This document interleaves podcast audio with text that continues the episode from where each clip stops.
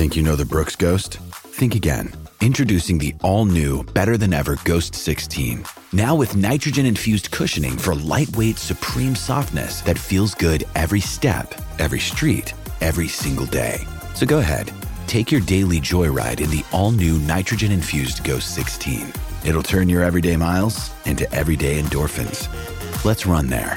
Head to brooksrunning.com to learn more.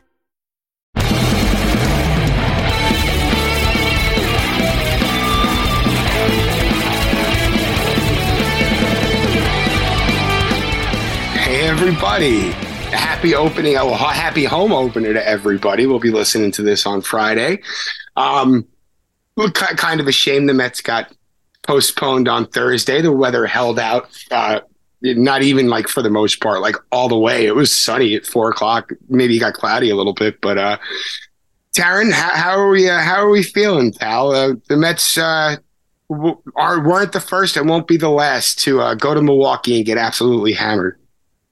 Yeah, and the Mets seem to do it a lot, but uh, unfortunately, I just read that they're not going to allow the Mets to play their remaining, uh, what is it, 155 games. Um, the season's over, and uh, Steve Cohen's money is all spent. There's no more, and uh, it's all it's all over. Yeah, I think you should probably pay the payrolls of all the other all 29 other teams just to you know just to smooth out any inconvenience of the Mets canceling the rest of their year. I heard that he's actually going to have to give a billion dollars to the the Castellinis and to the Nuttings just uh, as penance for daring to spend and then having his team lose four out of their first seven games. So, uh, how, how obviously, yeah, obviously, I think we try to keep a level head. What did I say I was going to try to do at the beginning of the year before we even kicked off? I'm not going to let the day to day drag me down. All right, I'm gonna I'm in it for the long haul, and we're gonna see what what 162 uh, is like, and hopefully more. Right? Like, I don't know. I, I think last year was such a good reminder. We kicked the shit out of the Phillies, like 14 and five or something like that against the Phillies, and they were the last National League team standing. So uh, all you have to do is get into the dance and get a little lucky. I mean, they were they were down to their last couple of outs, right in the uh, in the wild card round, and they managed to rally in St. Louis, and it powered them through the entire um, playoffs. So there's no reason to think that there's uh, that the Mets can't turn it around right now, and uh, and there's no reason to think that even if it's bad in April. That it can't be better in May, June, July, and onwards. But uh, I am excited because uh, the the Mets are going to be able to start their home season, and um, Buck said hopefully coming home to some uh, some happy faces. Um, although uh, you know he knows what he means by that. Oh, it's going to be a nice Friday afternoon at the ballpark. Everyone's going to be happy. Look, the Mets are three and four. Um, Milwaukee you know, however young they are, however many warts they have as a team, it's a nice team. They played their asses off all, all the whole series. Um, did the Mets, you know, flounder a little bit? Of course. Max Scherzer had a tough game. David Peterson had a tough game. Um, it was nice to see Lindor and Pete come around on, on Wednesday, but you know, sure, did it take pretty much all last season for the Mets to, to lose a series? Yeah, but you know, get it out of the way now. Um, you know, the Phillies, you talked about them. They're one in five going into their third series of the year. You know, you look over at uh, Houston, they're, you know, three and four, just like the Mets. They're they're you know, I think we're gonna see parity around the league. I think we're gonna see teams getting hot. I think that maybe the shuffling of the of the schedule might have an effect as far as um just you know teams finding a, a, spark maybe where they wouldn't have in the in the, the, the progress of the season. Who knows? In any case you know the mets are still a good team. Um some might argue that francisco alvarez who's going to be added to the roster if not already by friday uh, he'll be you know on the the home opener roster. He's taken over the spot of uh, omar narvaez who's going to be in well he's going to be shelved for at least a couple of months. Um, had some calf issues, came out of the game early on Wednesday. they're saying this could be an eight nine week rehab process. It's a it's a mild to high grade uh, strain in his calf. So you know the MRI clearly saw something, but you know Francisco Alvarez he can hit lefties really well, and that's been an area the Met the Mets have had some trouble with this year. Um, well, not on Wednesday against uh, against Burnes, but no, Burnes Burnes isn't a lefty, is he? No, no. I, I was thinking of the uh, of Wednesday, um, uh, of Tuesday, but you know it's it's it's just kind of a, a roller coaster, and you roll with it. You know, I get the um, and we talked about it. We talked about it previously previously with expectations and how that might skew outlooks. You know, sure, there's very high expectations, but boy, you turn this into, you know, 162 one game seasons. One, it's going to be a very long season for the fan. And, you know, that's just not how baseball's supposed to be digested. It, I shouldn't say supposed to be. That's not how I digest baseball. it, it's a long season for a reason. Um, you know, you go on a hot streak and, and whatever bumps in the road are, are forgotten about and and and you're just off and running you look forward you don't look back you lost some games it's to me it's it's uh it's no big deal are you were you concerned with what max has shown so far yeah only because it's like the last four starts have been a little rough for him um, yeah, but he but, was like he was firing off, you know, bullets in um in spring training. His last couple of starts were, you know, lights out. He looked like he was right there. That's right. Yeah. Um, and so you know, I I don't. I I think that he is a thinker. I think that he'll figure out um, how to best approach the situation. But after the game, I think uh, what he said was accurate. Right? It's just a matter of location. He's got to locate those pitches better. Um, and he hung one. Uh, uh, and so I, I, thought that that um, wake up call for sure. And um, he's somebody that doesn't take failure lightly, right? So it's not going to be a, a long term thing with him, I don't think. I think he's going to uh, keep going the way he has been um, to this point in his career. And and I think he'll uh, he'll figure it out. He'll turn it around. I'm not terribly worried. And then um, the imaging on uh, Verlander came back positive and so he'll be back soonish. So um, the good news with that uh, is that he's been throwing the entire time. So hopefully the ramp up won't take too long. Um, and and they could use him. The Mets could really use him, uh, especially if um, you know we don't know what we're going to get out of Cookie at this point. Uh, it looked like he was cruising and then uh, really struggled after that. So uh, I, I, I think obviously anytime that you have one of the 10 best pitchers or so and first ballot Hall of Famer, you want him back. And uh, and so once the Mets get him back, then I'm going to start to assess like how they're doing. The good news on Wednesday was that the bats woke up against a really good pitcher. They scored enough runs to uh, to win the game. They just um, obviously some late issues with the bullpen. Uh, Drew Smith giving up that uh, the the the two run double in the gap to Jesse Winker, who just always seems to find a way to uh, harass the Mets, and uh, and then you know the the Ottavino. Uh, that was just a good piece of hitting by uh, Mitchell because he turned on one that was uh, inside and low. Good young player, Garrett Mitchell. Yeah, and uh, they have a, a few of those guys, right? Like him and uh, Wiemer. Oh uh, yeah, Wiemer and um, uh, shoot, Brice Turang. Yep, and uh, all of those guys contributed during that series. So I think the Mets have lost like what uh, 17 or 18 out of 20 or something there. Basically, like the only two games that we won are the ones that we won last year to clinch the the postseason berth.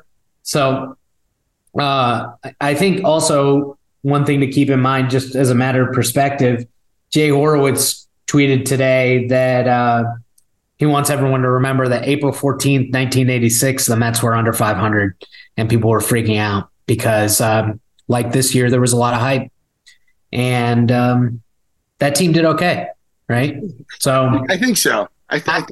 Not to say that this team will end up in the same place, but the uh, the expectations are there. The talent is there.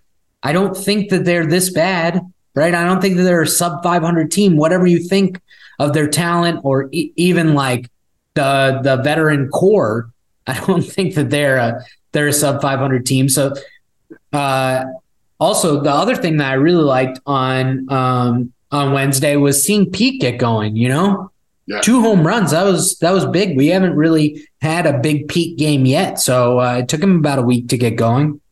Went down. this offense team. Oh, sorry. But, sorry. So he went down and got that first one too. It was really impressive. Yeah, big time. And uh, and so uh, I think that they've got strong leadership. They're a level-headed bunch. I think that they'll be fine. Yeah. Oh, absolutely. Um, I bet you Scherzer in that in that locker room and on that flight home, and especially after the uh, the, the series he had, and I'm sure he was vocal that that leadership um, likely can't go uh, understated. Um, of course, you know we won't know the full scope of it on the outside, but you have to you have to kind of assume that uh, you know he, he's he's likely a vocal leader in that room. You could probably look at guys like Lindor, look at guys like Pete, and you know keep it level headed, but keep it focused. And I think that that's a it's a good leadership core to uh to keep that message across. And then of course you have Buck, who you know just the epitome of level headed. And um, uh, you know, I think if if this organization feels that they have to make changes, or they have to make upgrades, or they have to fill gaps, they will.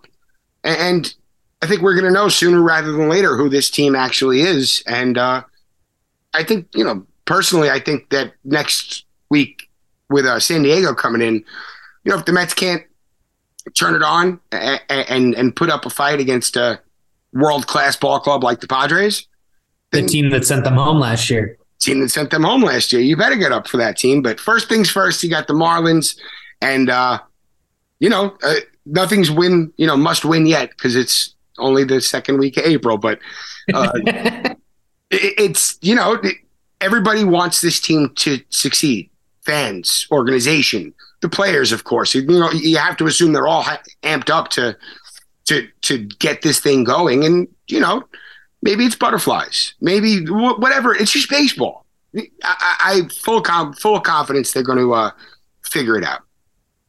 Yeah. Um, and and I think that there's a, a good deal of uh, excitement that'll come with not only being home for the home opener, but also, uh, you know, Alvarez, this is really an opportunity for him to take the job and run with it. Right. And and he hasn't necessarily had this before. Came up late last year in the middle of a pennant race, uh, but didn't necessarily get an opportunity to play every day. The Mets have been pretty consistent in saying that they want to, him to get as many at bats as possible, to catch as many innings as possible. And so I think that what you're going to see is that he catches, he gets like the heavy uh, timeshare here uh, behind the plate, and he'll DH some as well. But I, I think this is a really big opportunity for him and something that all of us have been waiting for for a long time, right? Um, he's been a top prospect. It's a guy that came up through the system, and uh, and we've all expected a lot of him. And I'm really excited to see what he's going to do. Oh, same here. Uh, I mean, we've spoke about it at length here on the show, and and you know, I guess with three with three catchers on the roster, it would have been a bit different. He probably would have been able to DH more. Um, with only two on the roster, I think that his DH at bats might be few and far between. And someone brought this up on Twitter, and I think it was an excellent point. Um, you don't want to lose your second catcher or, or have your second catcher DHing on a day that you know, God, God forbid something happens. Um, you know, it just it it's probably an avenue you don't want to go down very often. But on the occasions that you have a left-handed hitter in there, and maybe Alvarez could, you know, doesn't or Nido could use a, a, day behind the plate. You know, sure, put him in there, let him hit. Um, if something does yeah, happen, well, you, you you you double switch him out. Now, hypothetically, if they double switched out, if Nido's behind the plate, he got hurt and you have to double switch Alvarez out of the DH spot do you then lose your DH? Or is that only with the Oh, No. I, I know there's a new rule where like if you switch out a DH or you lose your DH or something, I just don't know if that would apply where you have to double switch them. I'm I'm not sure. Yeah, yeah, no, uh, rhetorical. I'm kind of just thinking out loud, and it stopped me dead in my tracks when it hit my brain. But uh, anyway, um, I'm I think also. that I'm sorry. Go ahead. Well, no, I think that Alvarez is going to benefit from, uh, or he has benefited from the fact that he's already on the 40 man. Michael Perez is not on the 40 man, but I wonder if, uh, in order to carry a third catcher, given if they want to get Alvarez more DH spots, you move Narvaez to the 60, free up that 40 man spot, and bring up uh, Perez for the duration of the injury to have a third catcher. Yeah, that could work. And it would certainly allow Alvarez to take get left-handed, um, uh, right-handed DH at bats against lefties, and um, I like that. I'm not sure if Perez is probably is is the third catcher the Mets would would say, all right, this is this is our guy. I, maybe they'd go outside the organization for a third catcher. Who knows? Um, Perez could certainly you know fill the gap, but maybe you'd also want someone who could give you a little more offensively, possibly. Who knows? It's just another wrinkle to the. Uh, Gary Sanchez. sorry, I said trade for Gary Sanchez. Uh, he just went to somebody just picked him up. San Francisco. Yeah, the Giants. Yeah, minor league. Good for him. That's uh, you know he's he's got like I, I want to say like two or three of the hardest hit balls in Statcast history. That's amazing. Yeah, I mean it's probably you're probably looking at top ten or something like that, but uh, it's impressive.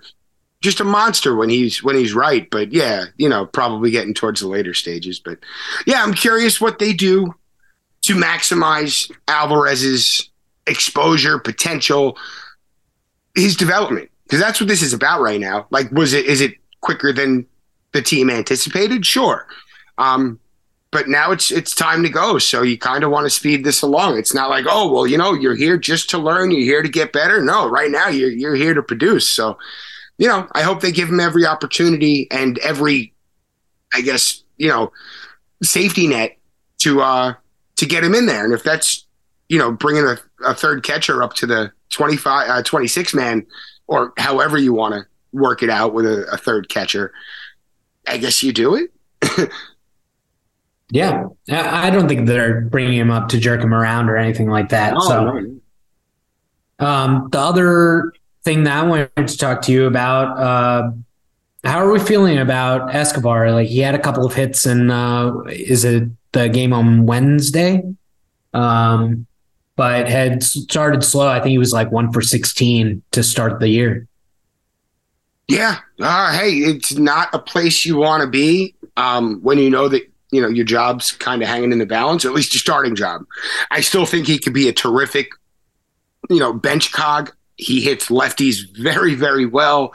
Um, useful useful guy on the roster. At this point him starting might be a um it, it might you know th- that time might be closing and if as long as Baty's okay and the thumb's all right and everything was just precautionary I, I have a feeling if things don't pick up we'll see him at, at some point very soon as well Yeah, I think with Baty, it was just a little bit swollen. He should be okay. The only fear was that that was the same thumb where he had torn the ligament um, previously. Um, so, uh, yeah, I, I think he's um, he's obviously been playing really well, showing off some great defense.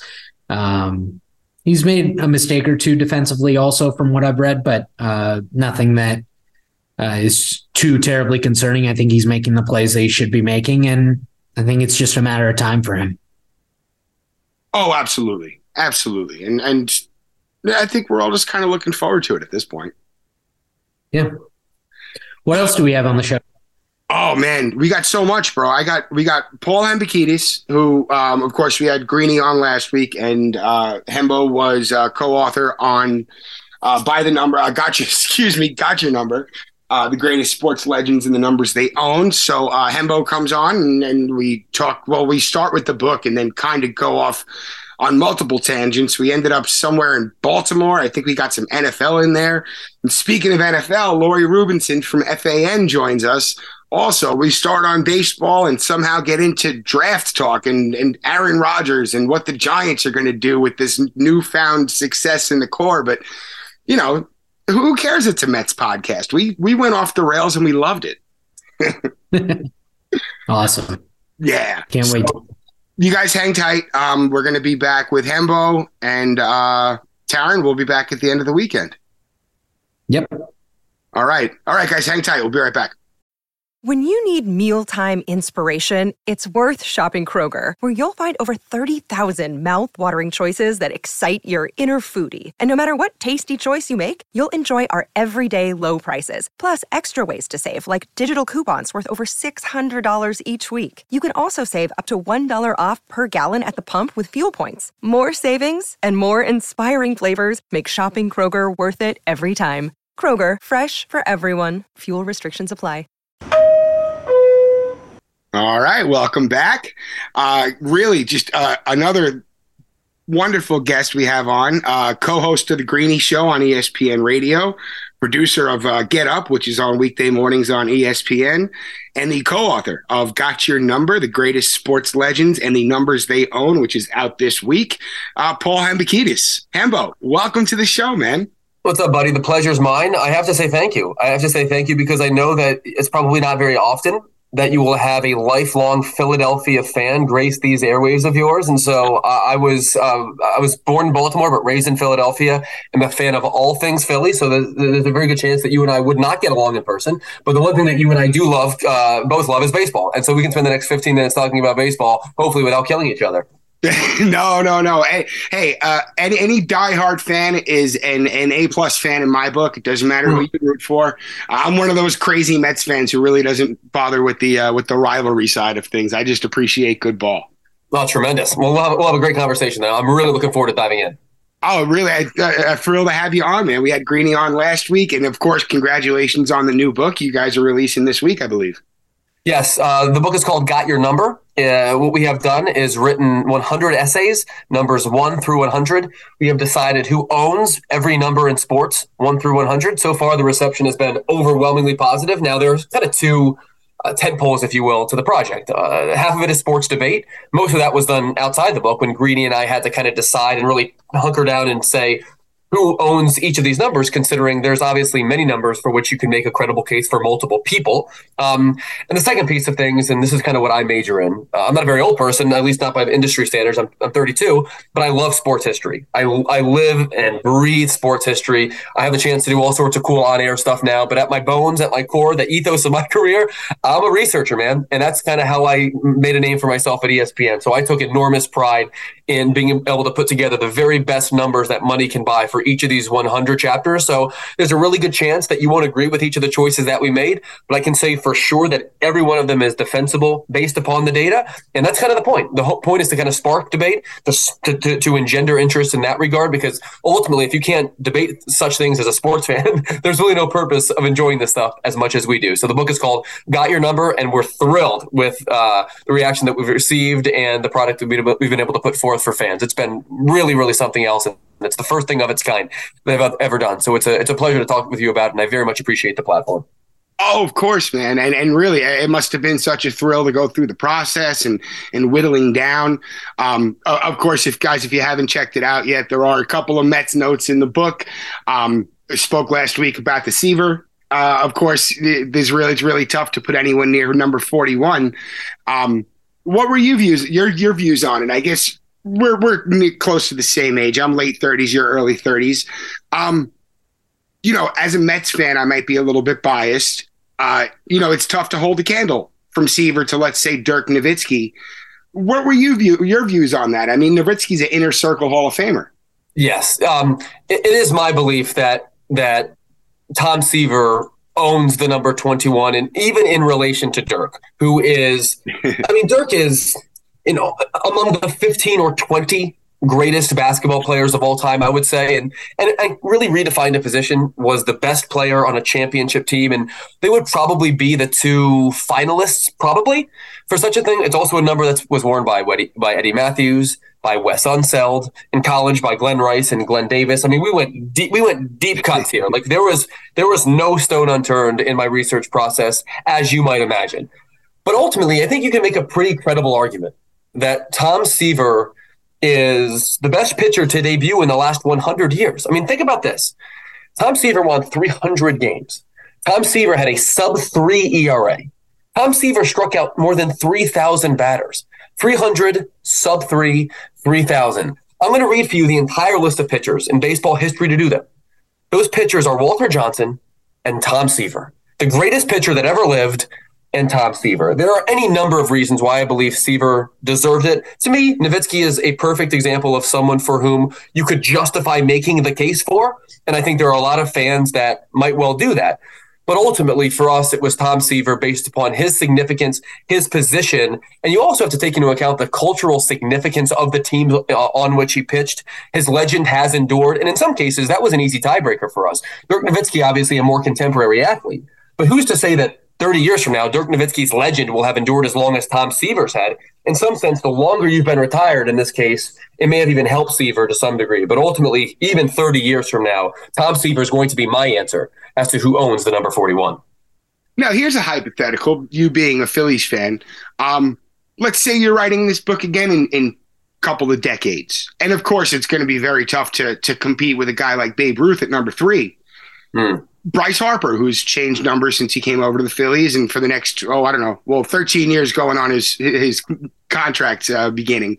Um, you know, if he puts together a Hall of Fame career, could he enter the realm of let's? I mean, Babe Ruth, of course, as you guys as you guys are going to see in this book, um, legacy is just as important as stats, and you'll see that in a lot of examples throughout the book. You know, legacies can change, legacies can can improve, legacies can can be downgraded. You know, do you think there's ever someone who can knock off a, a number three in Babe Ruth, a number 23 in Michael Jordan, a number 99 in Wayne Gretzky? I mean, are these unbeatable or unreachable plateaus for for athletes? You know, in as far as uniform numbers are concerned. I would say so. I would say that there are probably somewhere between half a dozen and a dozen athletes um, in our book whose legacies and ownership of their respective numbers are frankly etched in stone. So Babe Ruth at three is a perfect example. Tom Brady at 12 is another example. Michael Jordan at 23, Jackie Robinson at 42, Wayne Gretzky at 99, you mentioned. I mean, there are some athletes for whom it would be exceedingly difficult to usurp. Now, there are certain athletes, let's say Patrick Mahomes, where's number 15. You know, we finished this book like a year ago. And so he was still one Super Bowl shy of where he is now. It takes so long to create a book and it's very difficult for us to project, right? It's very difficult to say, like, I'll use I'll use another contemporary athlete as an example. So Giannis, uh, Giannis Antetokounmpo wears the number 34, right? 34 is also worn by Walter Payton, Charles Barkley, Hakeem Olajuwon, David Ortiz. Like, how am I supposed to to compare a 20 something basketball player to athletes of yesteryear whose legends have been well established? You know, so that's going to be sort of a fun thing as this book uh, evolves over time and as athletes' career, like there will definitely be alterations that you might make over the course of time. I wouldn't be surprised if in the next version of this book, Aaron Judge owns number 62, like Roger Maris in our book owns number 61. That's kind of the, the beauty of it. But in some cases, because this is such an historical perspective on sports, the older you were, the longer your legend has endured, the better chance you had to make our book. Some of the numbers that I just described, some of the numbers that you just described, probably aren't going anywhere. So someone like Bryce Harper probably is never going to make the book. He wore 34 and three. Those are tough, tough numbers. But there are some numbers that are much less tough that you might see athletes um, of, of contemporary athletes someday crack should their careers continue on an upward trajectory. That's awesome. And, you know, it, it certainly leaves the door open for uh, for for more iterations of the list. And and now this was your first, I guess, your first foray into uh, into authoring or co-authoring a book. Yeah, so I'm not. it's funny on one of our first like calls with the with the publishing company. I I, I admitted to these people like I've never written anything longer than like 10 a 10,000 word term paper. So uh, uh, let alone a, a book that, that is thick and jam packed with information like this. That's kind of the beauty of, of our process here to, to just give you a quick peek behind the curtain in case you're interested or curious into such a thing.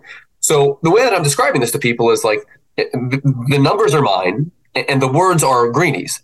And the combination has created this kind of unique storytelling perspective for which we're very, very proud. And so, what you're going to get in this book is the kind of uh, hardcore, cold, calculated data, the objectivity, the here's why this person is so great, and here's proof positive why they deserve this number. And you're going to get Greeny's, you know, decades long career as a commentator and broadcaster and writer in this industry to kind of weave that stuff together in, in a hundred sort of snackable, bite-sized narratives. The combination thereof have, you know, we're we're really proud of, of what we have produced. That's kind of the process by which we got here. I wouldn't be at all surprised if I did something in the future independently, if he and I did something in the future together again, because this frankly has been a rip roaring success so far. And for that, we're obviously endlessly grateful to you and others like you who are, you know, blasting us out and, and are buying our book. But ultimately, that's kind of where we came from. My numbers, his words, and what we got in the middle was got your number. And, and we're hopeful that people enjoy it as much as you have. Oh, really? It was a tremendous read. You, let me ask you that. Let me ask. I'm going to interrupt you. I'm, I'm, hijacking your own show. Uh, you, you, can you can say all the platitudes. You can say all the nice things. I, I want to know more critically though. Like I want to know what surprised you. I want to know what what what shocked you. I want to know what you would have done differently. I want to know um, what what what perhaps a case in which we changed your mind after reading the essay. So I'm putting you on the spot here. But any of those any of those answers might apply. But I'm just curious, as one who has read the book, clearly and obviously, what stuck out? Uh, what stood out you? Well, you know, I, obviously the first place I turned was Seaver, and um, I thought that was just a, a, wonderful touch. And again, you know, even as I was waiting for it to arrive, I'm like, well, it's got to be. You know, you look, you, you're you're kind of thinking through them. It's like, well, well, it's got to be Seaver, and then you flip through, and it's like, you know, some of them were were expected, of course, and some of them, you know, you, you just unexpected complete like i'm not a big um uh, motorsports guy but you saw jimmie johnson pop up in the book and you say well that's uh-huh. a that's a pretty good pick. He had a very good run. You know um talked about it last week the 86 mets popping up for for number 86 i mean you guys really could have went in a number direct a number of directions but when you talk about domination when you talk about owning the number you know you guys took different directions in different places and no matter what, it always kind of worked. Um, I'm trying to pull up. I have my little post-its here. well, while you're scanning through, because you, you hit on a point that is, is is exceedingly important to me. So I think traditionally, the average person would naturally think that we have attached 100 numbers to 100 jersey numbers to 100 athletes. What Green and I uh, really wanted to do, however, was uh, represent American sporting life in a wide range, right? So of our 100 chapters, believe it or not, only 56 are attached to athlete jersey numbers. 20 chapters are attached to records. So the aforementioned Roger Maris, spoiler alert, owns number 61, and we get into that magical year for him. There are 18 of these chapters that are attached to years. So think about the year 1973 the Battle of the Sexes, Billie Jean King over Bobby Riggs, one of the most culturally significant events in the history of American sports, right?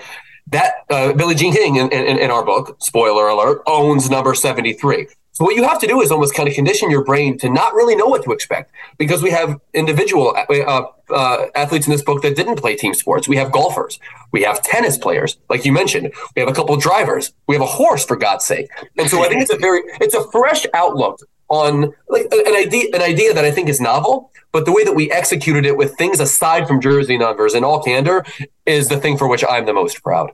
Well, the 83, the uh, 1983 NFL draft coming up is number 83. I thought was a perfect touch because that's just an untouchable class of, of quarterbacks. Six quarterbacks going in the first round there. I mean, their story needed to be told. And every single year, when you have three, four, five quarterbacks that wind up going in the first round of the draft now, inevitably half of them stink, right? Uh, uh, cueing uh, all of our uh, Jets fans and Zach Wilson, right? But like the 1983 quarterback draft is the one by which all quarterback drafts are measured. Like, how would you how would you adequately describe the last 100 years in American sports without including that or some component of that? The, I mean, the NFL draft is massive. So it's things like that that we sprinkle in throughout the book, for which I'm exceedingly proud. And you know, obviously, there's going to be any number of uh, jersey numbers that'll be familiar or not or unfamiliar. But ultimately, it's those things that I think provide our book a special touch.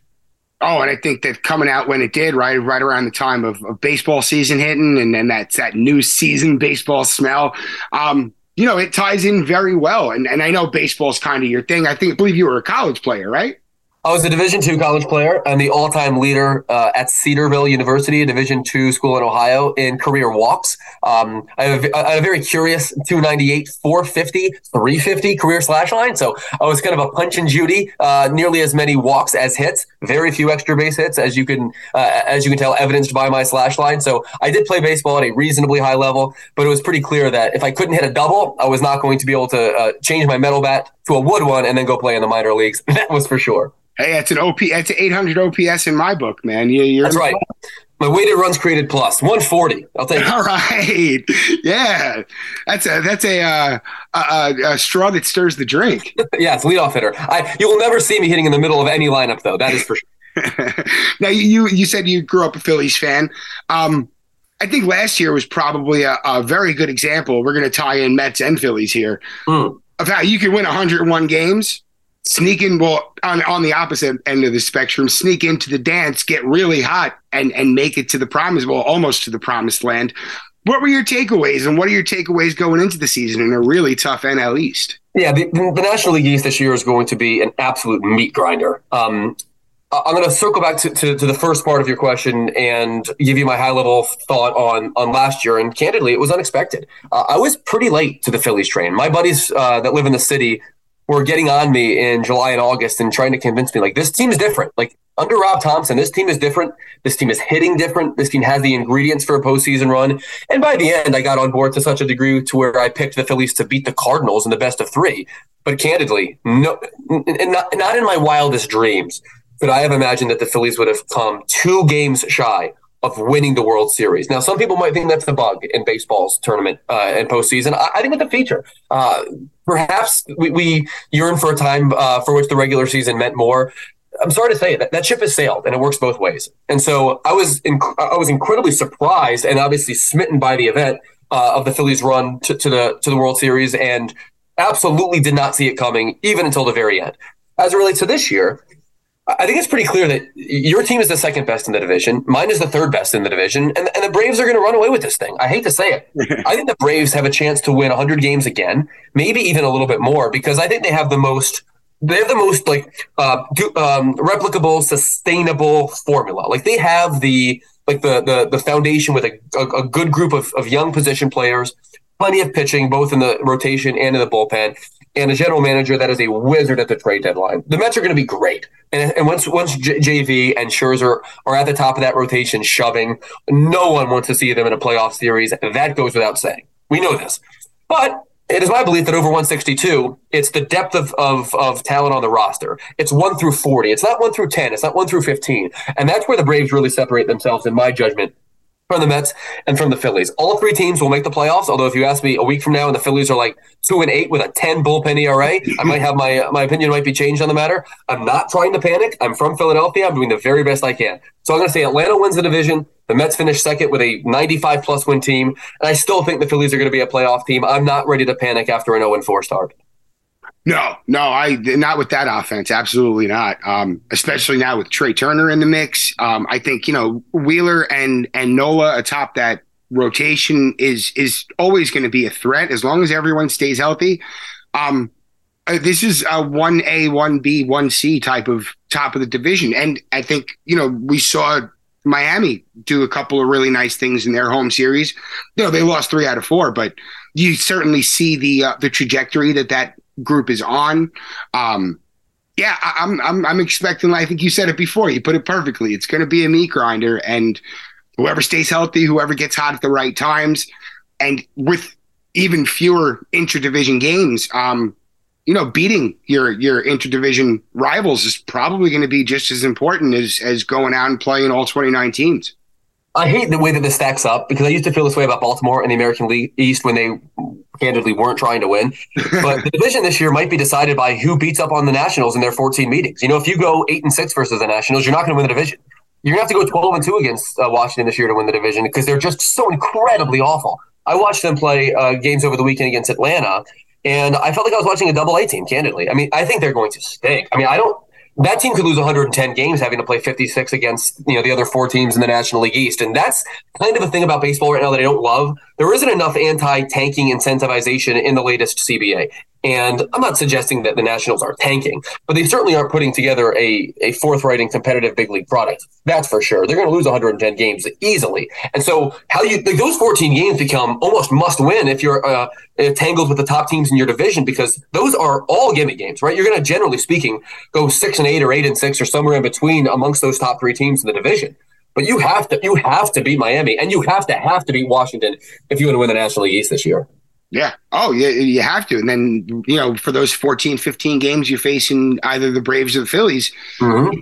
you, are going to have to, you know, stay neck and neck. Or if you can pull ahead, great. You got to, and you're going to have to hold those, uh, hold positions because, you know, I, I hate to harp on the same thing, but you saw the Phillies get hot at the right time last year. We saw the Mets you know, falter at the wrong time last year, and it made all the difference. So yeah, I need to, I need to ask you just quickly before we move, move ahead the decision, the Degrom, effectively replacing Degrom with Verlander. Now, obviously, Verlander's hurt already. Degrom got lit up in his first game of the season.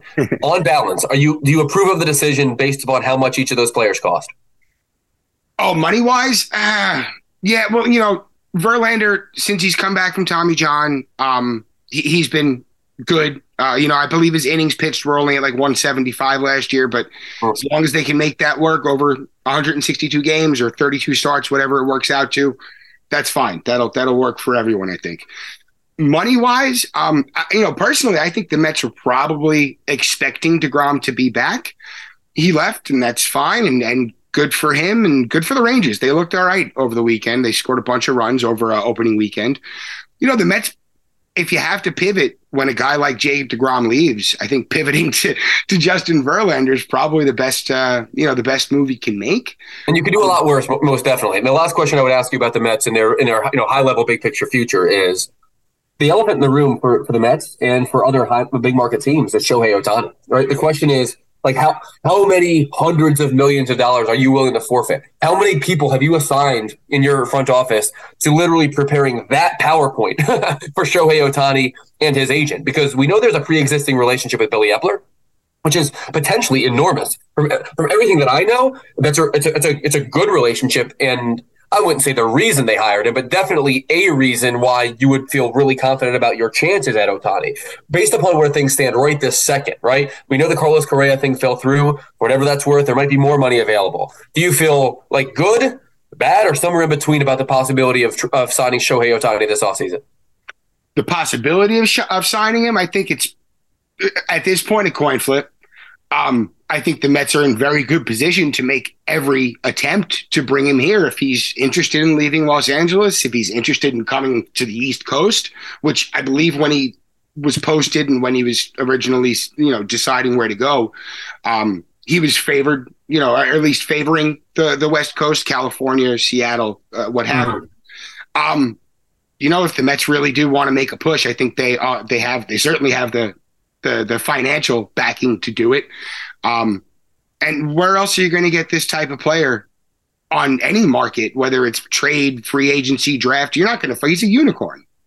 Yeah, that's why I would still favor the Dodgers for you know many of the reasons that you articulated. I mean, they have they have been saving for this. They have the West Coast in their favor. They have the promise that you're going to be good every single year. They have a front office that I'm sure has already a de- definite plan as to how they'll use him, and that has to be important to Shohei Ohtani. But what I think needs to not be overlooked is the fact that Steve Cohen didn't just buy his favorite baseball team to play fantasy baseball. Like what, what Steve Cohen wants to do is not build a winner every year. Steve Cohen wants to build an empire. And, and if and if that is your objective, you can't do better than Shohei Ohtani. You can't do better than a, a two-way player who is literally an ATM for your organization, who is the closest thing to Babe Ruth, not just in skill, but in terms of global impact upon baseball. And so to me, it will wind up being those two teams the, at the very end. There will be others that are in the mix, but it will be a Mets versus Dodgers sort of standoff at the end of the season. Both teams are going to be excellent this year, but the, the, the sort of looming uh, Ohtani free agency is going to honestly hover above baseball throughout the whole season. And I, for one, am here for it. Oh, absolutely. and, and you know, if the Angels can somehow get their stuff together, they have uh, you know a historic base in Trout and Ohtani. You just if they haven't made it work yet, you have to almost assume that they're really not trying to to make it work. And you know, I guess time will tell. But um, you know, the Mets have pretty much since Cohen came on. They said we want to be, you know, Dodgers East, and you know whether it's building out the internal, you know, uh, infrastructure of the organization, whether it's you know just trying to build on-field sustainable success. Um, and you know disregarding the cost, which is pretty much what the Mets have done this, uh, at least this past offseason. Yeah, you know, yeah, I think you have that right. That's Dodgers the model, and and they're the standard by which all teams are comparing themselves. Even despite the lack of you know World Series, it's the it's the sustainable machine like ridiculous win totals year over year that you assume over the course of time will produce some championships. Yeah, it's culture, and I think that's you know for teams that are that actually want to take that step. I think that's absolutely a blueprint. Hmm. Now, you said uh, I, I want to ask you about the Orioles because you said that you, you, you came up a, a, Baltimore fan. Yes. And now, where I, I don't want to get into ownership because you know their follies are, are that's probably a whole nother uh, uh, podcast, right? But the future that they've I guess the, the, the core they've put together in the in the Mullins and the Hays, the future that's coming up now, the future that's even down the road, and guys like Grayson Rodriguez is this also a blueprint for a quote unquote smaller market team?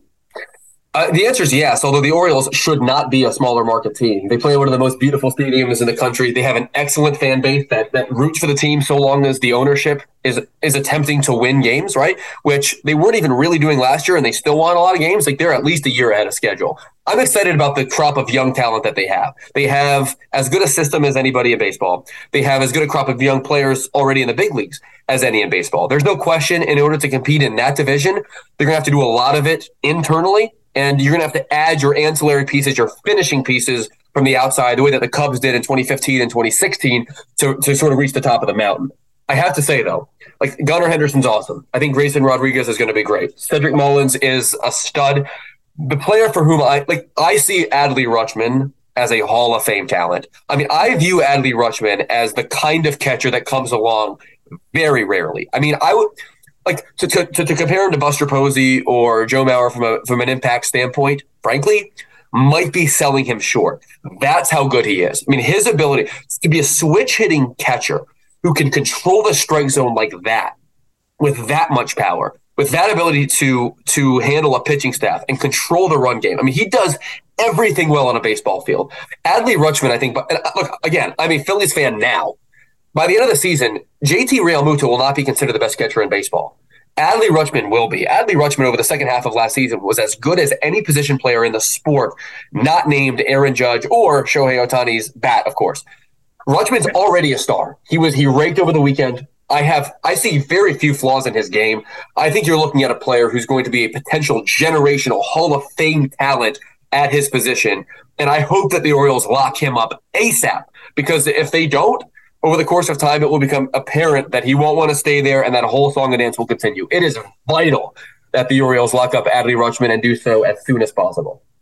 I'm right on the nose that Baltimore, if utilized correctly, because this could be a you know a, a, a crown jewel franchise. They're just they have that much wonderful history. But yep.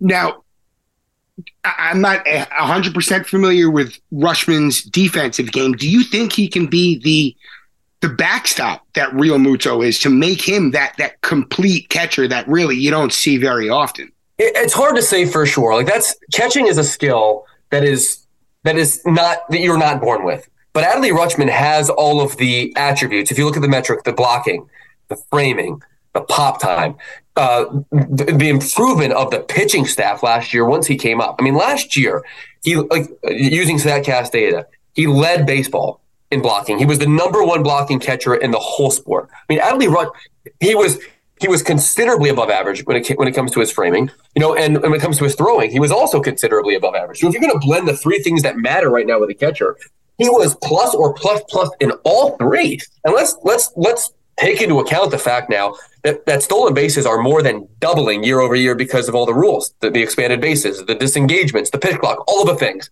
You know what that's going to mean? That's going to mean until we have, um, until we have, especially I should say, uh, when we have automatic umps down the road, it's going to matter a lot how uh, your catcher's ability to control the run game, right? Right. I mean, especially now, like having someone like JT Realmuto or Adley Rutschman or someone else that can really, really throw is a huge benefit to your pitching staff, a huge benefit to your team because now the break even point for sto- for stolen bases is going to change because it's so much easier to do. If we're, I, don't know that we're going to see stolen bases truly double year over year. There's going to have to be some adjustment when it comes to pitching staff because right now I'm seeing guys one three, one four, one five to the plate, which is just not going to work. It's steadfastly ridiculous. But if you have Realmuto behind the plate, if you have Rutschman behind the plate, all of a sudden that skill is eminently more valuable than it was before. And so I'm going to be, uh, be charting that throughout the season, taking into account who throws the best and how well you can suppress opponent uh, running game because that's a, a, much bigger part of baseball now than it ever was before. We're playing baseball in the 80s again from that standpoint. And so a catcher like that has enormous value to your pitching staff and to your, and to your organization. Oh, it's going to be tremendous. And I think the Mets, you know, looking down the road a little bit, and I think they're still working on his defense, but Francisco Alvarez is another guy who's got a, you know, plus plus hit tool who, you know, can just destroy left-handed pitching and you you love to see that. And um, you know, he kind of checks all the boxes for what you want to see in an up and coming catcher. And I'm not sure if he can hit all the marks that that Rutschman's hitting. And of course, I think Realmuto is probably the blueprint for what you want to see of just well rounded um, right point of view. But yeah, you have to kind of wonder um, the new data that that catchers have, the, the, that teams and organizations have, the the just the additional point of views for or ways to gauge progress and right. how how much quicker these developmental stages are going to be breezed through, whether it's Rutschman, whether it's Alvarez, whether you're looking at, you know, a positional player, just, oh, hey, guys, you know, if you're, you're, coming an extra six inches off the bag at third base uh, as a defender, you know, you're getting to like maybe like 10 or 12% more balls just something to keep in mind. And, you know, it's something that players didn't have before. You have to wonder how that's going to progress.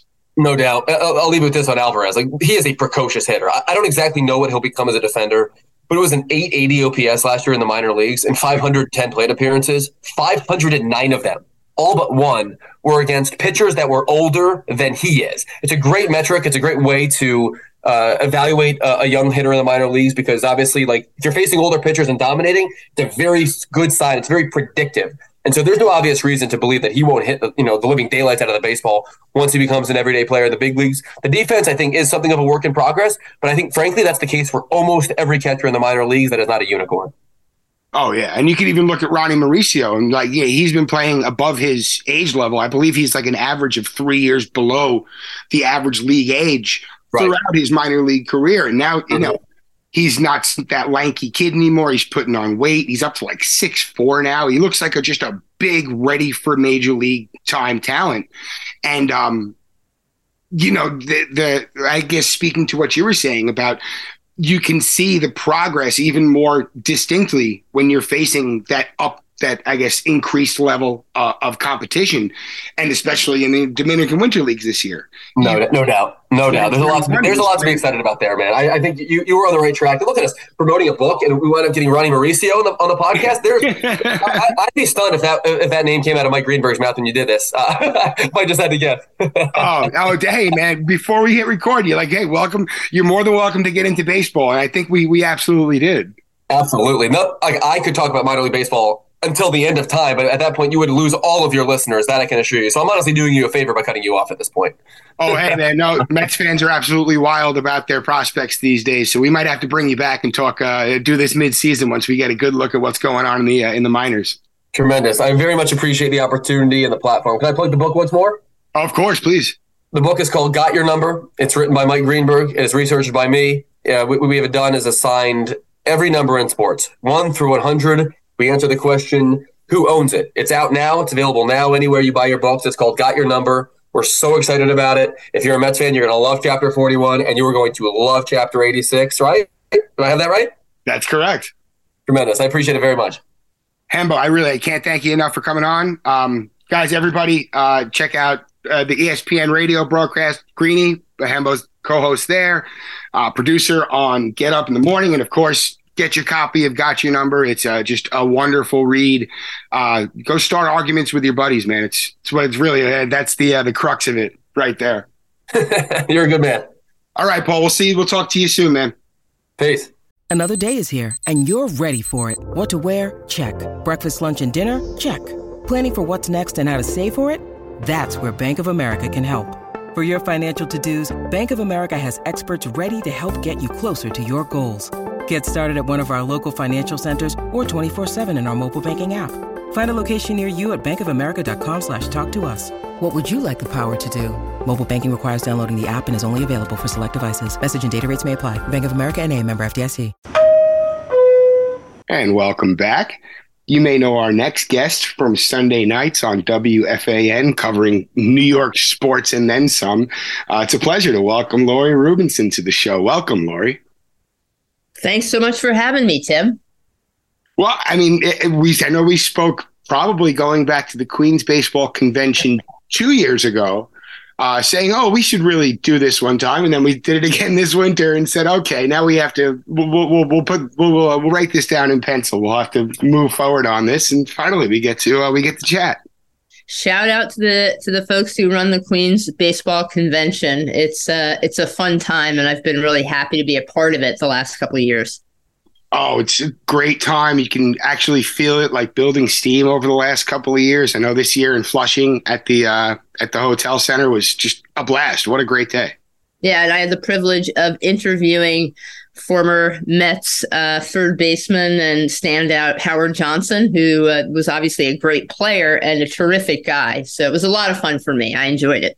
Oh, it was a great day. Those, you know, the, the whole gang there is is uh, is excellent. Yep. But um, and of course, everyone, if you haven't listened to uh, to Lori's show on FAN, it's generally on at 10 p.m. on Sunday nights, and it it really you guys cover the gamut, and it's uh, terrific work. It's it's become almost like uh, like clockwork. It's like all right, let's close out the weekend in style and listen to Lori. But um, you have to be uh, kind of enjoying the uh, the new baseball season smell, right, with the with the show. Yeah, you know, uh, you're right. I love Sunday nights on WFAN because regardless of what season we're in, it's an opportunity. So much of sports happens over the weekend, and that Sunday night show becomes, you know, allows me to be one of the people who plays a role in shaping how we feel and think about the stories that happened over the weekend and especially on Sundays. And so that's really fun for me. And I, I, like to picture that I keep people company on Sunday night, wherever it is they are, driving home from a weekend or working late at night, all of that. So I really enjoy that.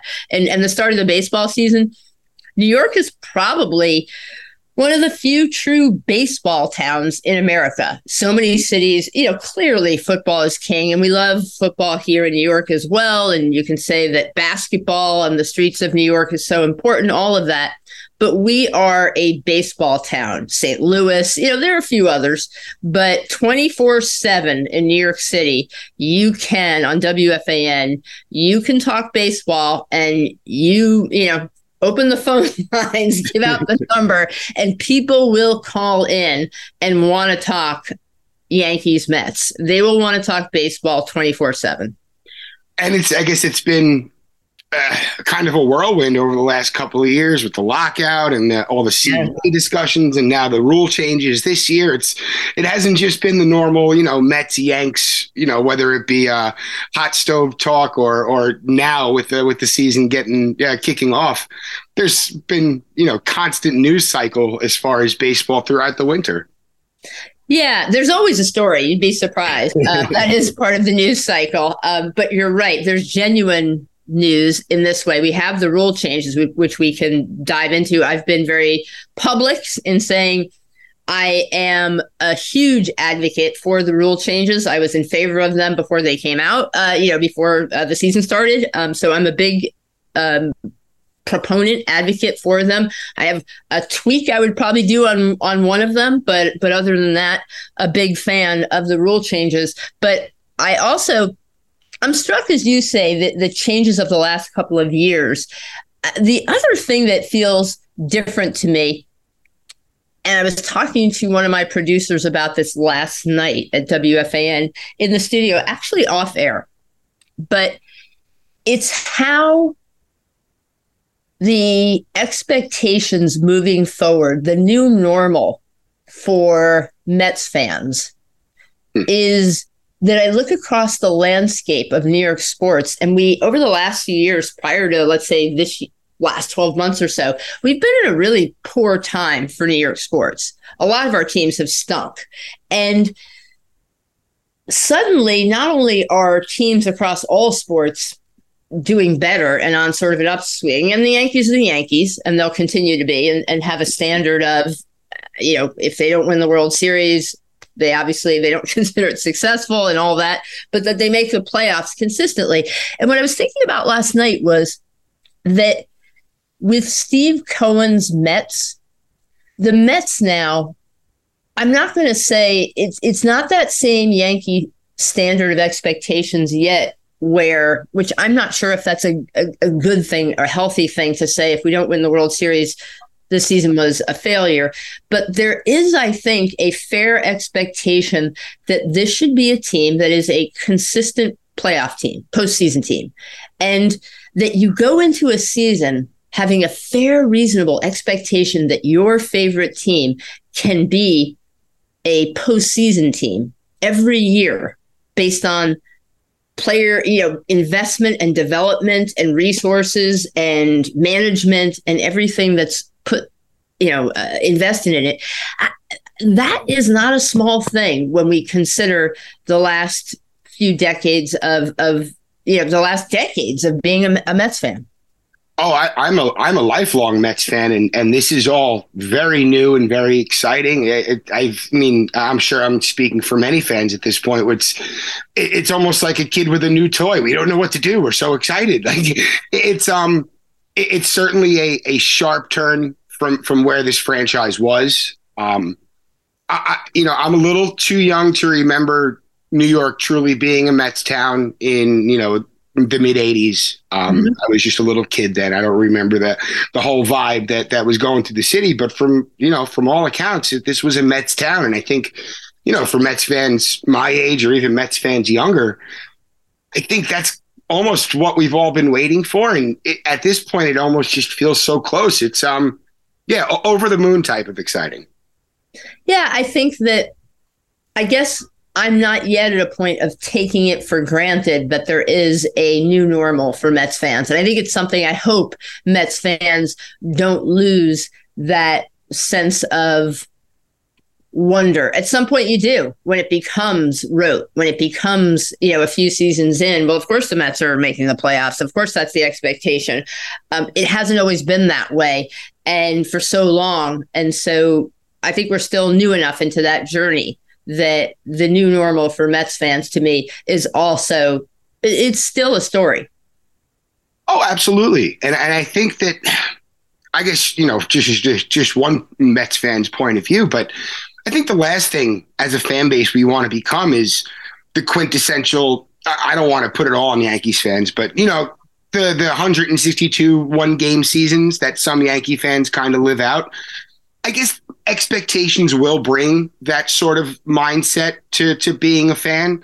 I guess you almost have to, it's, I guess, curtail that as as a fan of a team with high expectations, and you know, keep in mind this is a very long season.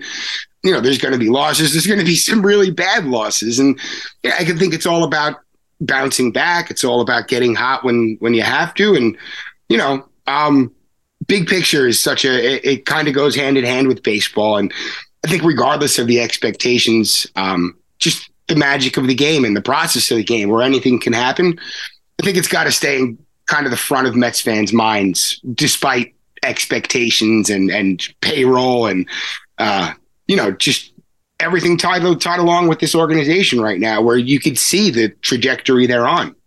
Yeah, I, I would say my perception of Yankee fans is maybe it's almost the opposite, which is I think Yankee fans, in my experience, at least those that call into WFAN, that there is that perception of the the regular season is almost like, you know what, get back to me when we're in October. Uh, expect you know 90 plus wins of course. Um yeah absolutely you know so it's less of those one game seasons and more of let's see what they do in october. Um what have you done for me lately? I think in, in october is a yankee fan perspective. So anyway we'll see. It, but uh, that's a big picture. But um eh, what you know uh, i don't know what you want to dive into. I'm happy to dive into whether it's uh you know baseball football any topic. Um uh you know what I don't know what you had on your mind. well, I guess going off what you were just saying, as far as getting it done in the postseason, you know, last year the Mets you could almost see it coming through the latter end of the season and in the postseason they kind of fell flat. Do you feel that this group and this team, this organization, and all of the momentum they have, do you feel like they did enough to keep up with the expectations that they're to show progress every year? And, you know, hitting the postseason every year is no nothing to shake a stick at, but advancing every year and showing that tangible progress, that's, you know, that's going to come along with, uh, I guess, the bed they've made, right? So I'll give you the objective reasonable member of the media perspective. then I'll give you my Mets personal, my personal sort of Mets fan perspective. Sure. Um, as I see it as a reasonable member of the media, I would say that when you look at how many free agents the Mets had going into this offseason and what they had to replace, so much of the starting rotation going, you know, being free agents, so much of the bullpen, practically almost no bullpen. Um, uh, and, you know, key pieces like Nimmo, gone, you know, a set, you know, a free agent unless you bring him back. There were so many holes that had to be filled via free agency. And when I look at what Steve Cohen invested to try to keep a 101 win team that tied for the best record in the in the division.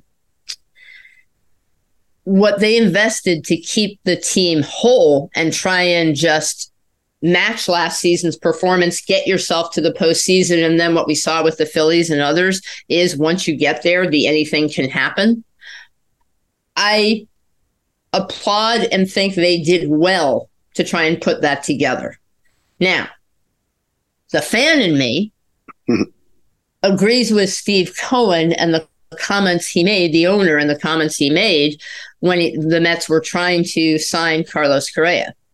Um, and the owner saying, we really need that one more piece to get over the hump. We and that they needed that one more impact bat. And I understand why they didn't sign that contract. You look at the medicals, the Giants, obviously a respected, smart franchise, passed on it as well. So that's up to them in doing that. But when I look at this lineup, I do have a concern that there's still that too much is reliant on what's fun, which is manufacturing runs, but a balanced offense of a World Series winning team, ideally to me, has more power, has more home runs. The Mets, I think, tied for 20, uh, tied for 15th, so middle of the pack, tied for 15th in home runs last season. And I'd like I would have liked to have seen them add a little more power to this lineup. And so that's where that can come either from a big free agent signing, but also that could be, you know, the Mets do have some impact bats, potential impact bats on prospects that are sitting there in the minor leagues. And, you know, I was out on record. I'm one of these people that thinks Brett Baty should be in there at third base because I think the upside of an impact bat that could be a middle of the order impact 25 plus home run bat of a Baty, I'd rather see that development and live with the lumps of that than an Eduardo Escobar, who I think they could use in a different role. But I, you know, to me, yes, I know he was great in September, but I'd I'd like to give that opportunity to Baty. I think the odds of Baty becoming an impact bat in the middle of this order, to me, are greater than Escobar at this point. I, I tend to agree with to agree with you. I, I was okay with the Mets going in the direction they did. Let's just see what we have here. Let's see if we can if we can cut it with the group we have. You know, Baty obviously has gone to the minors and he started off in Syracuse red hot. Um, you know, the Mets' lack of a right handed DH or a regular, dependable right handed DH, it has been brought up, and they have had good um, production out of out of Canha and um, and uh, Tommy Pham over the weekend, and that was really nice to see. But as you were saying, bringing Baty up, allowing his bat to develop, and with Escobar kind of letting him shift into new roles, you know, yeah, he had a really, really nice late August, September last season, but over the course of the whole season, where it's not a small sample size, he had a OPS over 800 against left-handers. So there's certainly a, a workable option in there. But I, I mean, I'm pretty much comfortable that this team will shift when necessary and kind of do what they have to. Are, are you concerned that Billy Eppler and, and company will, you know, hold off on on making changes and let's see if this works or you know was the release of Darin Ruf an encouraging sign for what we might see oh, I'm not concerned that they'll that they won't make moves. I mean, it started with releasing Robinson Cano, uh, you know, and then right. it was um, Ruf. So I I think they had to make that move uh, with Darin Ruf. I was on record also on saying the night before it happened, just that it would have been cruel for them to have kept him at the home opener and have where you announce all the players and have subjected him to you know here's a happy home opener. All the players everybody's getting cheered. And Darin Ruf comes out and, and everybody boos. So uh, you know they I, they made the right move. You admit you make a mistake sometimes in a trade. It doesn't work out and you move on. Some players can't play in New York. Maybe he's injured. Maybe he's getting older whatever it is and you move on. So no I think that they will make moves when they need to. And I think that's part of what having Steve Cohen as an owner and the combination of somebody who has the money and successful resources is used to being a success in business and has the mindset of a Mets fan. Yeah, I, I don't see them being sitting around forever. So I think Escobar has I think he has about three weeks to get that. You know, I don't think he has three months to get that back going. I think he has about three weeks to get that back going. And by, you know, by early May, if that bat is not going, I would expect we will see Brett Baty called up and installed as the Mets third baseman and Escobar. Yeah, maybe Escobar gets some starts at third where uh, you know when he's batting right-handed can um, be a righty DH at times, can sub in in other places. That I think he's really important from a clubhouse chemistry standpoint. I think he serves a role. He is a major league caliber baseball player, but I I still think this Mets lineup needs at least one more impact bat with home run power potential. And Brett Baty could be that. So let's see. Yeah, he could be. I'm still, you know, I'm looking at my crystal ball and I see a power hitter coming down down the uh, turnpike at some point. But um, it's undoubtedly a good group. Um, you know, power aside, uh, this is a team who is, you know, top of the league in batting average, among the top of the league in on base, top of the league in runs. Um, I believe all top five. I want to say, and, and you know, this is a it, it's a good group. Like you said before, they won 101 games, but it's a very very good division. And, and like we saw last year, you can win 101 games and and still it's it's not enough. So, yeah, I guess we shall see. Um, Lori, you brought up football. Do you mind if we get a quick uh, preview on the uh, Giants Jets offseason plans from your point of view? Sure, happy to. Um, any, oh, go know, for it. Go for it. Okay, uh, I was you know, uh, well, obviously, I think the focus, the Jets. You know, let's face it, we're all on the Aaron Rodgers watch um, going on there. I've what I found interesting there with just in terms of how my my mind works in playing strategy and chess with these situations is I've been wondering asking people and thinking about who has leverage in these negotiations between the Packers and the Jets. And I've seen people who say, well, the Packers have leverage because where else are the Jets going at this point? They've built this win now roster and you know, kind of said that Aaron Rodgers is their guy. And so, you know, the Packers have leverage. And then I've seen the opposite where, well, the Jets have leverage because for the Packers, if it's not the Jets, are they really going to hang on to this contract? Can they bring Aaron Rodgers back? Where else do they have to go? And and I think the truth is that both sides, I don't I don't know that either side has has any massive amount of leverage, but the the thing that I look at is right now, from a timing standpoint, the key date seems to me to be the NFL draft. And until the draft, the Packers can sit around and think that the Jets are going to somehow want to try and trade for Rodgers before the draft because they thought they want to get him into the building, meeting their players, and you know all that sort of stuff.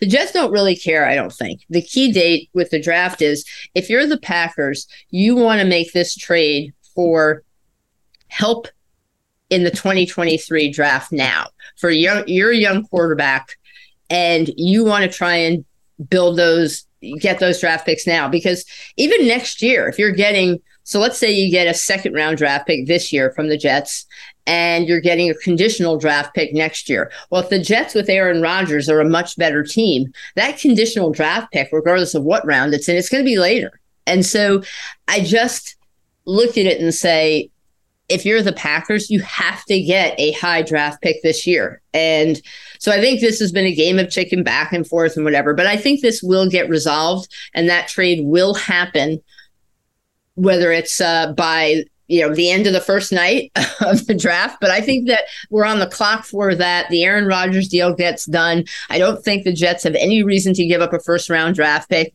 I don't think the packers have anywhere else to go. I think they need those draft picks to be part of this year's draft. So i think you're looking at a second round draft pick. Uh, the jets have two of them and I think that's, you know, and then a conditional for next year. So I think that's what'll happen there. As for both teams and where do they go with the draft, which is really what we're focused on right now. Giants will be interesting to see. Do they, what do they do at pick number 25? And the rebuild year one went much better than anyone expected. Um, the coaching staff made more with less than any of us expected. And so now they still have a roster that's year two of a rebuild, but overachieved last year. And they they have a lot of options at 25. So one option potentially for the Giants could be that do they trade up um, a few spots if one of the top wide receivers are still on the board and there's somebody who they think is a wide receiver one. I could see that happening. Or do they stay where they are and it's supposed to be a deep um, defensive back, cornerback draft. Do they stay where they are and draft a, a cornerback? Um, the Giants have so many needs still on this roster. I know they went to the playoffs last year, but they don't have a starting center. They don't have a, a, a number two cornerback. Um, they need another inside linebacker. They don't have a number one wide receiver. There's just a lot of needs on that Giants team. They don't, you know, really don't have a they only have one starting safety. So th- there's there's a lot of holes on that roster. So it'd be interesting to see how much do they like one of those wide receivers? Do they trade up a few spots to go get someone or do they stay where they are or even trade back? Um, so a lot of things are in play um, with the giants there. And then for the jets I think if you have an Aaron Rodgers at quarterback and a win now team, uh, the biggest thing that I, you know, of course, you can fill other needs on the roster for the Jets, but the biggest thing they need to do is improve the offensive line. So I would expect the giant, the Jets, whether that's in the first round, the second round, somewhere in the first, um, I don't know, day one, day two, the Jets to make at least one draft pick to um, upgrade that that offensive line. That would be a big expectation for me. Oh, I'm I'm actually looking for both the Jets and the Giants because I think this is going to be a um, a deep draft for for offensive linemen. I mean, there's really no blue chippers out there, but but you're going to have those whether it's interior hybrids, whether it's just you know ready, maybe not ready for for right tackle, but but sure, give me the uh, give me the left and and you know just see where it goes and um, really utilize those back end draft picks you know, to the fullest. They're so important. I mean, we've seen how offensive lines can, you know, in some cases make or break a season. So, um, especially in the Giants case where you have so much going, you have uh, a great coaching staff, you have a really nice core. I think that's probably next on the list to reinforce. Just if you want to go with the type of offense you're going with, where you want to keep your quarterback healthy, you want to keep that one of the more elite running backs in the league healthy. I, I like the Waller edition. I thought that was a really nice move instead of going tight end in the draft. Yeah, what was interesting there, this is also um, supposed to be a really I mean, it is a deep tight end draft. Um, so there are tight end options available. But what I thought was creative there was that this is a weak year in wide receiver free agency. And the Giants are drafting number 25 overall. You cannot guarantee that a wide receiver one type is going to be sitting there for you at number 25. And so I thought it was creative of the Giants to, and Joe Schoen to take a look and say, all right, let's think more broadly. We need a number one receiving option. But it doesn't have to be a wide, you know, a wide receiver. Could be a tight end. And there was Darren Waller available. Now the big question mark, of course, is that can he stay healthy? If he's healthy for most of the season, then this is a huge win and an incredible addition to the New York Giants, who haven't had a player like him. Oh, that's maybe Jeremy Shockey was probably the last real, you know, tight end one that could that could catch passes like a wide receiver. Yeah, I mean, Kevin Boss in the Super Bowl. Uh, who was the other guy that season? Or the, one of those runs. It's Kevin Boss and someone else, but you know Eli got the most out of all of his receivers. It didn't matter their names, but I mean you can go back to Mark Bavaro. Yeah, they tried obviously with Evan Engram and drafting oh, right, yeah. one, and Engram had the speed, but and fulfilled some of his talent and potential with um, with Jacksonville last season, but you know never just never fulfilled that potential with the Giants. Dropped the ball too much. Uh, yeah. Was you know, it just didn't work out. So, uh, you know, I I think with the Giants, um, uh, oh Ballard, I think was who you were thinking of. There right? you go. Thank yeah. you, Lori. Anyway, but um, but I think that um, it, yeah, the Giants just a, a, to have that kind of receiving weapon if he's healthy. That's the big if. If he's healthy, I think that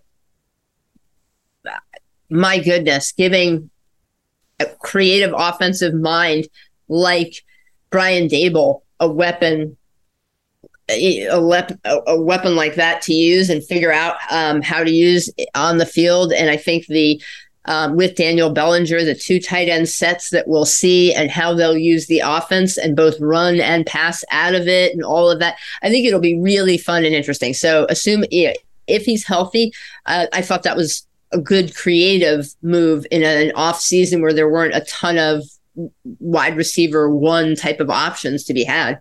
Yeah. Oh, you know, like you said, they're so creative and it'll just it'll garner so much more attention from the defense, especially if you're not plugging in, you know, plus plus plus star level guys at at various different positions.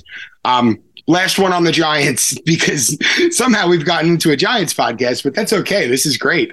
Um, were you kind of taken back by the I guess the progress that Daboll got or that Daboll was able to kind of cultivate out of Daniel Jones compared to the previous regime that that was kind of struggling to match DJ with a style that let him flourish. No. And the reason first of all, I admit that I've been probably um, a Daniel Jones apologist for years now.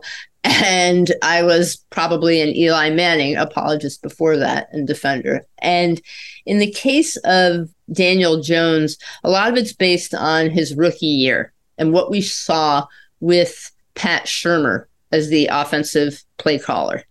And if you recall, in 12, uh, 12 starts that year, Daniel Jones threw 24 touchdown passes. And the big story of the year and the season was, oh my God, look at all the fumbles and the turnovers. And that was true. He turned the ball over a ton. And so it was a big story.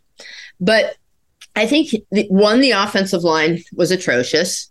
Two, I think, especially coming out of Duke and not playing in the SEC, he any rookie quarterback, but he certainly had to adjust to the speed of the game. Just the speed of the game was faster than what he expected. And he didn't take care of the ball well enough and turned it over. But still, if you remember, there was a dynamic quarterback there before our eyes as a rookie. And then, as John Mara said, they did everything the Giants as a franchise they possibly could to try and break him. And that included poor coaching, poor offensive coordinator, um, poor offensive line, lack of weapons type stuff, all of that. And then a changing offensive scheme offensive coordinators, um, quarterback coaches, head coaches. This will be the first time this upcoming season where he will have the same offensive, uh, you know, two years in a row. He's now going to have, you know, we hope um, that Brian Daboll, we think so highly of, he will have full season of, you know, two years in a row, same head coach, full season, two years in a row, same you know, same offensive coordinator, same quarterback coach, same system, all of that. And so I just thought that there was this potential lying within Daniel Jones. And I think that Daboll and Mike Kafka, I think they were actually quite conservative with Daniel Jones, didn't really open up the playbook, limited things more for him this year to had him running more and to try and make him successful. I'm curious what happens, especially if they can get a decent center in there and the line, you know, offensive line continues to improve. I'm curious what they do when they gain more confidence with him in year two in the system and they open up the offense a little bit and they raise expectations for him. I think there's another level for him to get to. And I'm not saying he has the talent and natural ability of a Josh Allen. And you know, of course, there's, you know, Mahomes is in a league all of his own. You know, I get all of that. I'm not saying that upper echelon, but I think there's still another step for Daniel Jones that showed glimmers of that as a rookie. And now with this coaching staff, limiting the turnovers, getting him to play smart football, using his legs more strategically, I think there is upside in adding more of the deep ball to as a regular feature of the offense. I think there's elements of this that with the Giants had almost no, to my memory, yards after the catch in that offense last year. Like, just imagine how much more this dy- dynamic this offense could be. I like the addition of of Parris Campbell and his speed, uh, signing him as a free agent wide receiver. I, I think that Daniel Jones got better it didn't surprise me with decent coaching that he could get better. And I think I will give them credit. I think if you really study the tape, especially watch his feet and mechanics in the pocket and, and the way he moves, some of that you could see him getting better over the course of the season. But I think there's even another level for him to get to that I, I hope we see um, as he moves forward with, with uh, Brian Daboll. Oh, I, I couldn't agree more. Um, a second year with the playbook, which, like you mentioned, he really hasn't had that yet. A second year with the playbook and his intelligence as a player and his ability. Yeah, I think, and the weapons and the strategy. I think it's going to be a, a, huge year. Um, Lori, I, I, can't thank you enough. I think I asked you for 15 minutes and we got almost double. This has been so much fun. Um, take care, Tim. Uh, it was my pleasure, and uh, and you know, hopefully we'll catch up soon. Oh, absolutely. Hopefully, we can get you back later in the year. Um, everybody, uh, please follow Lori on Twitter. It's L Rubinson. Um, of course, check out FAN shows on. Usually, it's on at 10 p.m. Um, sometimes with games that that will vary, but uh, they're on every Sunday. And and really, Lori, can't thank you enough for coming on. No problem. Take care, Tim. Bye bye.